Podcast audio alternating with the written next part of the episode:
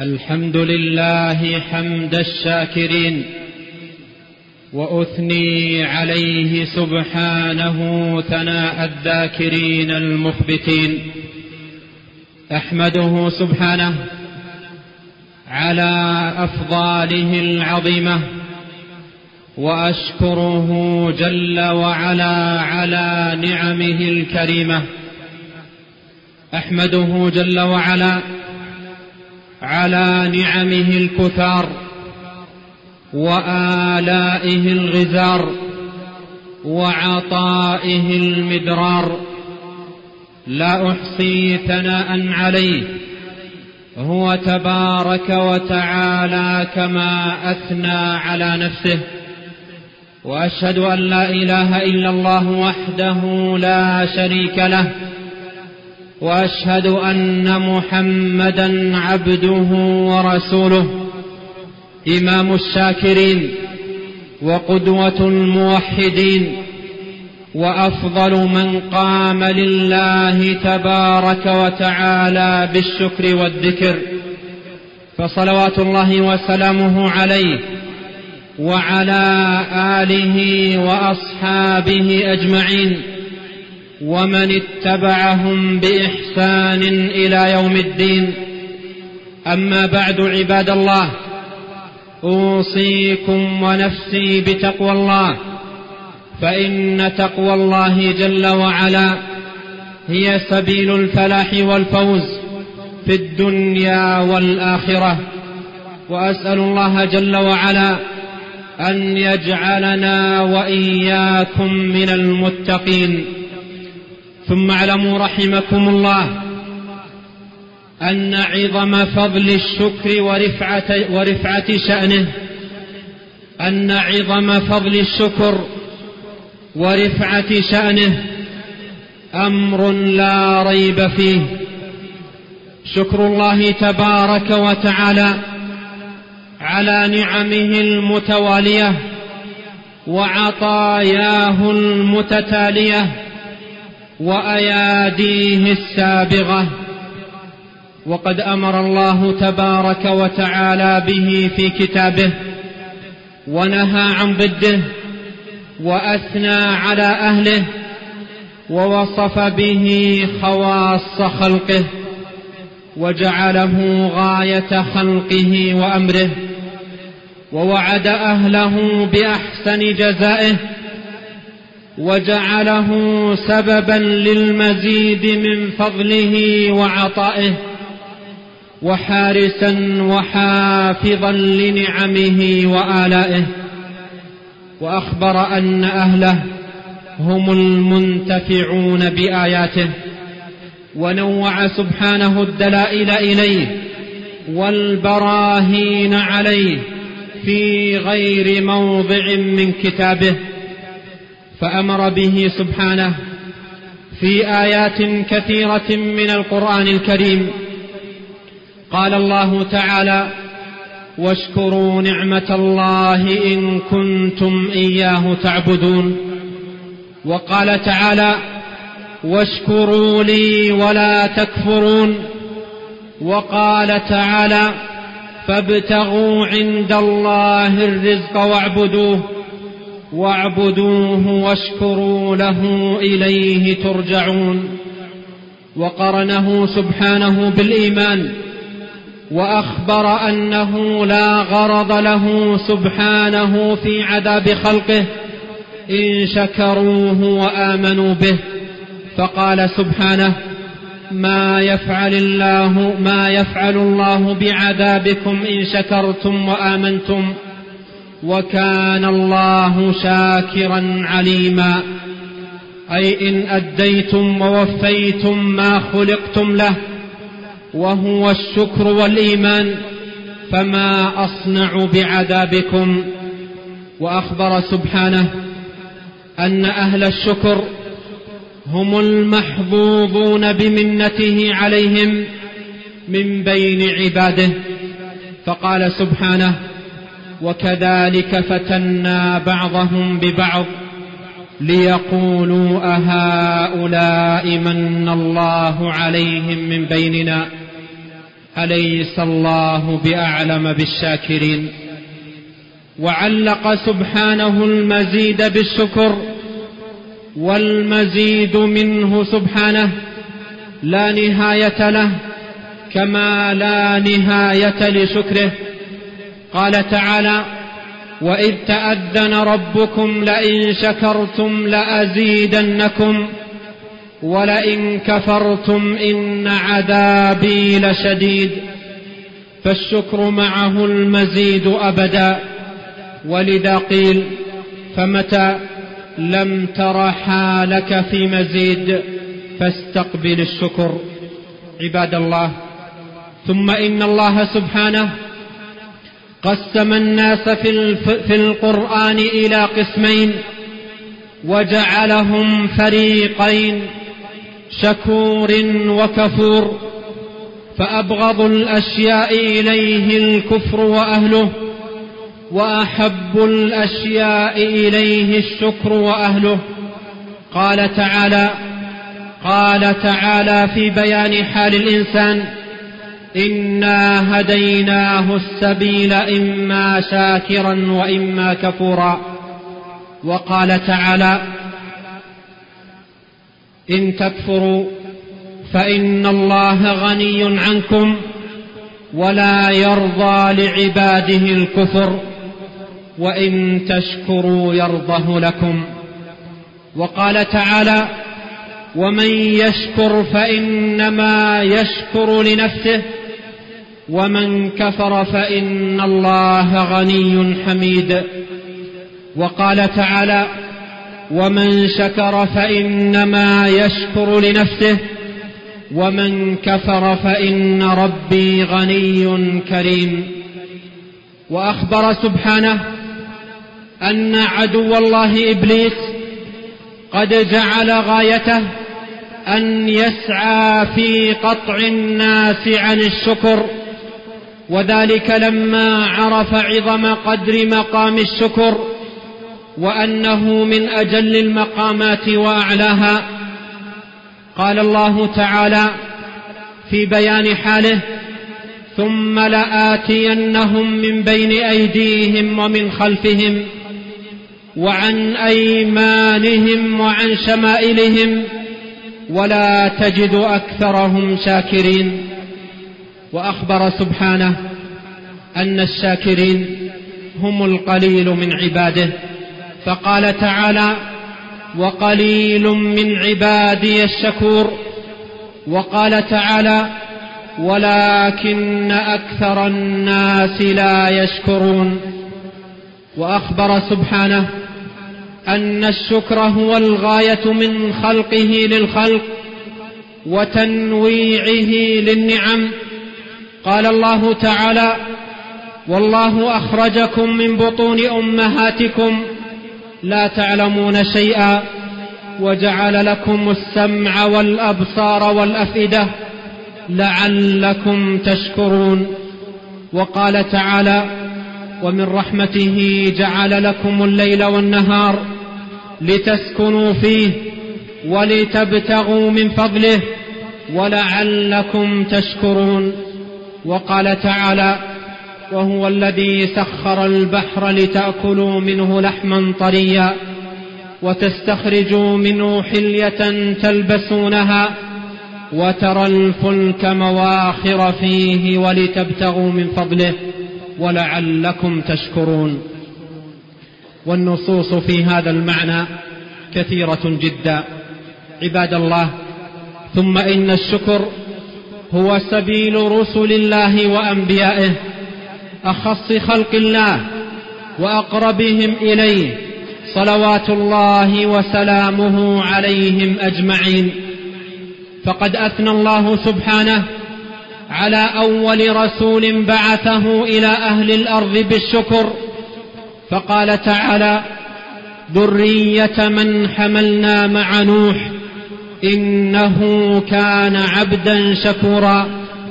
وفي تخصيص نوح ها هنا بالذكر وخطاب العباد بأنهم ذريته إشارة إلى الاقتداء به. فإنهم أبوهم الثاني. فإن الله تعالى لم يجعل للخلق بعد الغرق نسلا إلا من ذريته. كما قال تعالى وجعلنا ذريته هم الباقين. فأمر الذرية أن يتشبهوا بأبيهم في الشكر فإنه كان عبدا شكورا.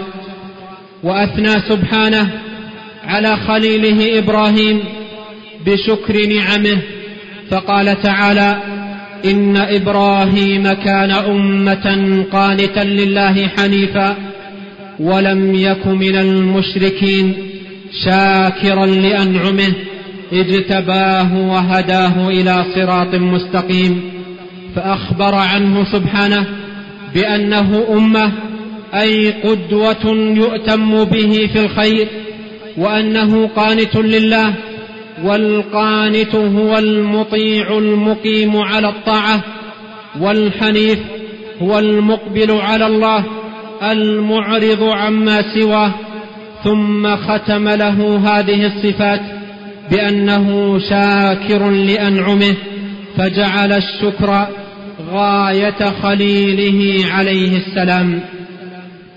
وأمر سبحانه وتعالى عبده موسى عليه السلام أن يتلقى ما آتاه النبوة ما آتاه من النبوة والرسالة والتكليم بالشكر لله فقال تعالى يا موسى إني اصطفيتك على الناس برسالاتي وبكلامي فخذ ما آتيتك وكن من الشاكرين والآيات في هذا المعنى كثيرة في بيان شكر الأنبياء عليهم السلام لله تعالى وأن ذلك هو سبيلهم وطريقهم أما شكر خاتم النبيين وسيد ولد آدم أجمعين محمد بن عبد الله عليه أفضل الصلاة وأزكى التسليم فباب واسع وبحر خضم فهو أعرف الخلق بالله وأقومهم بخشية الله وأشكرهم لنعمة الله وأعلاهم عند الله منزلة. ثبت في الصحيح عن المغيرة بن شعبة رضي الله عنه قال قام النبي صلى الله عليه وسلم حتى تورمت قدمه فقيل له غفر, غفر الله لك ما تقدم من ذنبك وما تأخر. قال أفلا أكون عبدا شكورا. وثبت في صحيح البخاري أن النبي صلى الله عليه وسلم قال إن أتقاكم وأعلمكم بالله أنا صلوات الله وسلامه عليه. عباد الله أما أصل الشكر وحقيقته فهو الاعتراف بإنعام المنعم على وجه الخضوع والذل والمحبة. فمن لم يعرف النعمة بل كان جاهلا بها لم يشكرها ومن عرف النعمة ولم يعرف المنعم بها لم يشكرها ومن عرف النعمة والمنعم ولكن جحدها كما يجحد المنكر لنعمته المنعم عليه بها فقد كفرها ومن عرف النعمة والمنعم وأقر بها ولم يجحدها ولكن لم يخضع له ويحبه ويرضى به وعنه لم يشكرها أيضا. ومن عرفها وعرف المنعم بها وخضع له وأحبه ورضي به وعنه واستعملها في محبه في محابه وطاعته فهذا هو الشاكر لها. وبهذا عباد الله يتبين أن الشكر مبني على خمس قواعد خضوع الشاكر للمشكور وحبه له واعترافه بنعمته وثناؤه عليه بها والا يستعملها فيما يكره. فهذه الخمس هي أساس الشكر. وبناؤه عليها فمتى عدم منها واحدة اختل من قواعد الشكر قاعدة وهو يكون بالقلب واللسان والجوارح يكون بالقلب خضوعا واستكانة ومحبة وباللسان ثناء واعترافا وبالجوارح طاعة وانقيادا. روى ابن أبي الدنيا في كتابه الشكر. أن رجلا قال لأبي حازم سلمة بن دينار ما شكر العينين يا أبا حازم؟ قال إن رأيت بهما خيرا أعلنته وإن رأيت بهما شرا سترته. قال فما شكر الأذنين؟ قال إن سمعت بهما خيرا وعيته وإن سمعت بهما شرا دفعته. قال ما شكر اليدين؟ قال لا تأخذ بهما ما ليس لهما ولا تمنع حقا لله هو فيهما. قال فما شكر البطن؟ قال أن يكون أسفله طعما وأعلاه علما. قال ما شكر الفرج؟ قال كما قال الله عز وجل والذين هم لفروجهم حافظون إلا على أزواجهم أو ما ملكت أيمانهم فإنهم غير ملومين. فمن ابتغى وراء ذلك فأولئك هم العادون. قال فما شكر الرجلين؟ قال إذا رأيت ميتا غبطته استعملت به ما عمله أي عملت مثله. وإن رأيت ميتا مقته منعتهما عن عمله وأنت شاكر لله.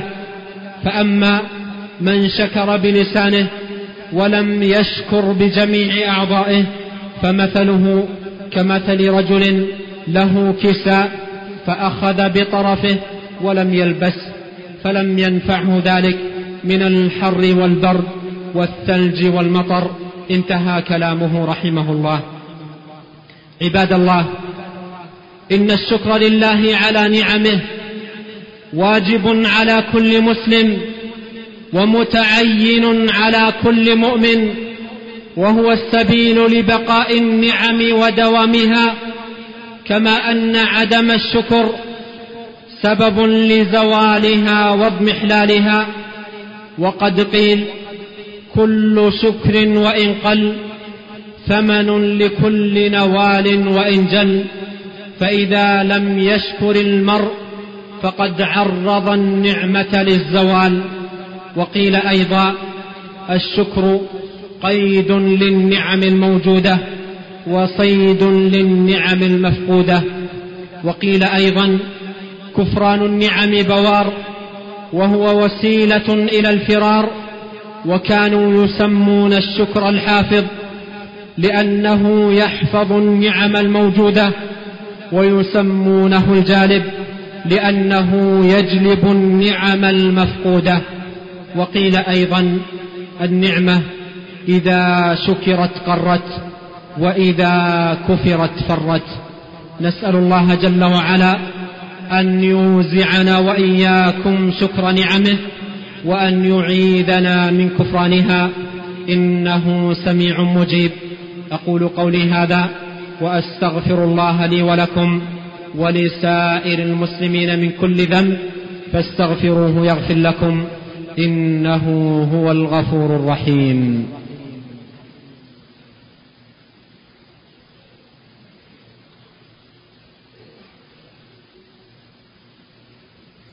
الحمد لله على إحسانه والشكر له على جوده وامتنانه.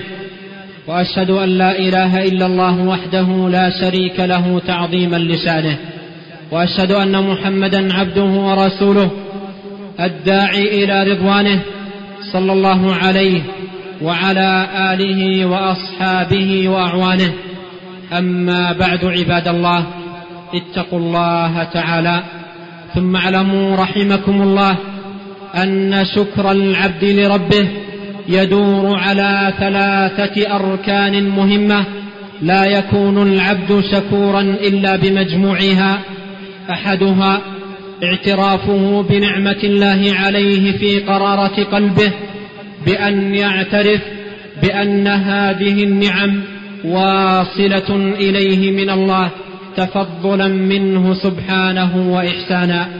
الثاني التحدث بهذه النعم ظاهرا فيثني على الله ويحمده ويشكره ولا ينسب النعمة إلى غيره فيكون كمن قال الله فيهم لئلا يكون كمن قال الله فيهم يعرفون نعمة الله ثم ينكرونها الثالث أن يستعين بالنعم على مرضاة الله فيستعملها في طاعة الله أما إذا استعمل نعمة الله في معصية الله فقد كفر نعمة الله عليه فالذي يستعمل جسمه القوي وصحته الطيبة ومركوبه الحسن وأمواله المتعددة في معصية الله قد كفر نعمة الله عليه واستحق مقته وعقوبته.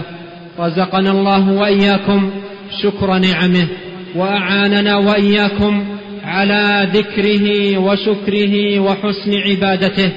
هذا وصلوا وسلموا رحمكم الله على خير الشاكرين وإمام الذاكرين وقدوة الخلق أجمعين.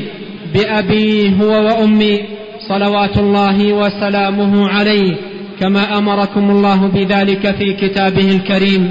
فقال جل, جل من قائل إن الله وملائكته يصلون على النبي يا أيها الذين آمنوا صلوا عليه وسلموا تسليما. وقال صلى الله عليه وسلم من صلى علي واحدة صلى الله عليه بها عشرا. وقال عليه الصلاة والسلام رغم أنف امرئ ذكرت عنده فلم يصل علي. ولهذا فإن من البخل عدم الصلاة والسلام على رسول الله. صلوات الله وسلامه عليه عند ذكره صلى الله عليه وسلم.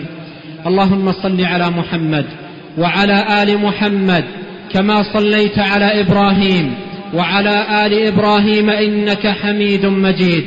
وبارك على محمد وعلى آل محمد كما باركت على إبراهيم وعلى آل إبراهيم إنك حميد مجيد. وارض اللهم عن الخلفاء الراشدين. الأئمة المهديين أبي بكر وعمر وعثمان وعلي وارض اللهم عن الصحابة أجمعين وعن التابعين ومن تبعهم بإحسان إلى يوم الدين وعنا معهم بمنك وكرمك وإحسانك يا أكرم الأكرمين. اللهم أعز الإسلام والمسلمين وأذل الشرك والمشركين ودمر أعداء الدين واحم حوزة الدين يا رب العالمين. اللهم آمنا في أوطاننا وأصلح أئمتنا وولاة أمورنا واجعل ولايتنا في من خافك واتقاك واتبع رضاك يا رب العالمين. اللهم وفق ولي أمرنا لما تحب وترضى وأعنه على البر والتقوى وسدده في أقواله وأعماله. اللهم وفق جميع ولاة أمر المسلمين للعمل بكتابك واتباع سنة نبيك محمد صلى الله عليه وسلم. اللهم آت نفوسنا تقواها زكها أنت خير من زكاها أنت وليها ومولاها. اللهم إنا نسألك الهدى والسداد. اللهم إنا نسألك الهدى والتقى والعفة والغنى. اللهم أصلح لنا ديننا الذي هو عصمة أمرنا. وأصلح لنا دنيانا التي فيها معاشنا وأصلح لنا آخرتنا التي فيها معادنا واجعل الحياة زيادة لنا في كل خير والموت راحة لنا من كل شر. اللهم إنا نسألك من الخير كله عاجله وآجله ما علمنا منه وما لم نعلم ونعوذ بك من الشر كله عاجله وآجله ما علمنا منه وما لم نعلم. اللهم إنا نسألك الجنة وما قرب إليها من قول وعمل ونعوذ بك من النار وما قرب إليها من قول أو عمل. اللهم أجرنا من النار اللهم أجرنا من النار اللهم أجرنا من النار. اللهم إنا نسألك من خير ما سألك منه عبدك ورسولك محمد صلى الله عليه وسلم. ونعوذ بك من شر ما استعاذك منه عبدك ورسولك محمد صلى الله عليه وسلم. واجعل كل قضاء قضيته لنا خيرا. ربنا إنا ظلمنا أنفسنا وإن لم تغفر لنا وترحمنا لنكونن من الخاسرين. اللهم اغفر لنا ذنبنا كله دقه وجله أوله وآخره. سره وعلنه. اللهم اغفر لنا ما قدمنا وما أخرنا وما أسررنا وما أعلنا وما أنت أعلم به منا. أنت المقدم وأنت المؤخر لا إله إلا أنت. اللهم اغفر لنا ولوالدينا وللمسلمين والمسلمات والمؤمنين والمؤمنات الأحياء منهم والأموات. ربنا آتنا في الدنيا حسنة وفي الآخرة حسنة وقنا عذاب النار. عباد الله اذكروا الله يذكركم واشكروه على نعمه وآلائه يزدكم ولذكر الله أكبر والله أعلم بما تصنعون.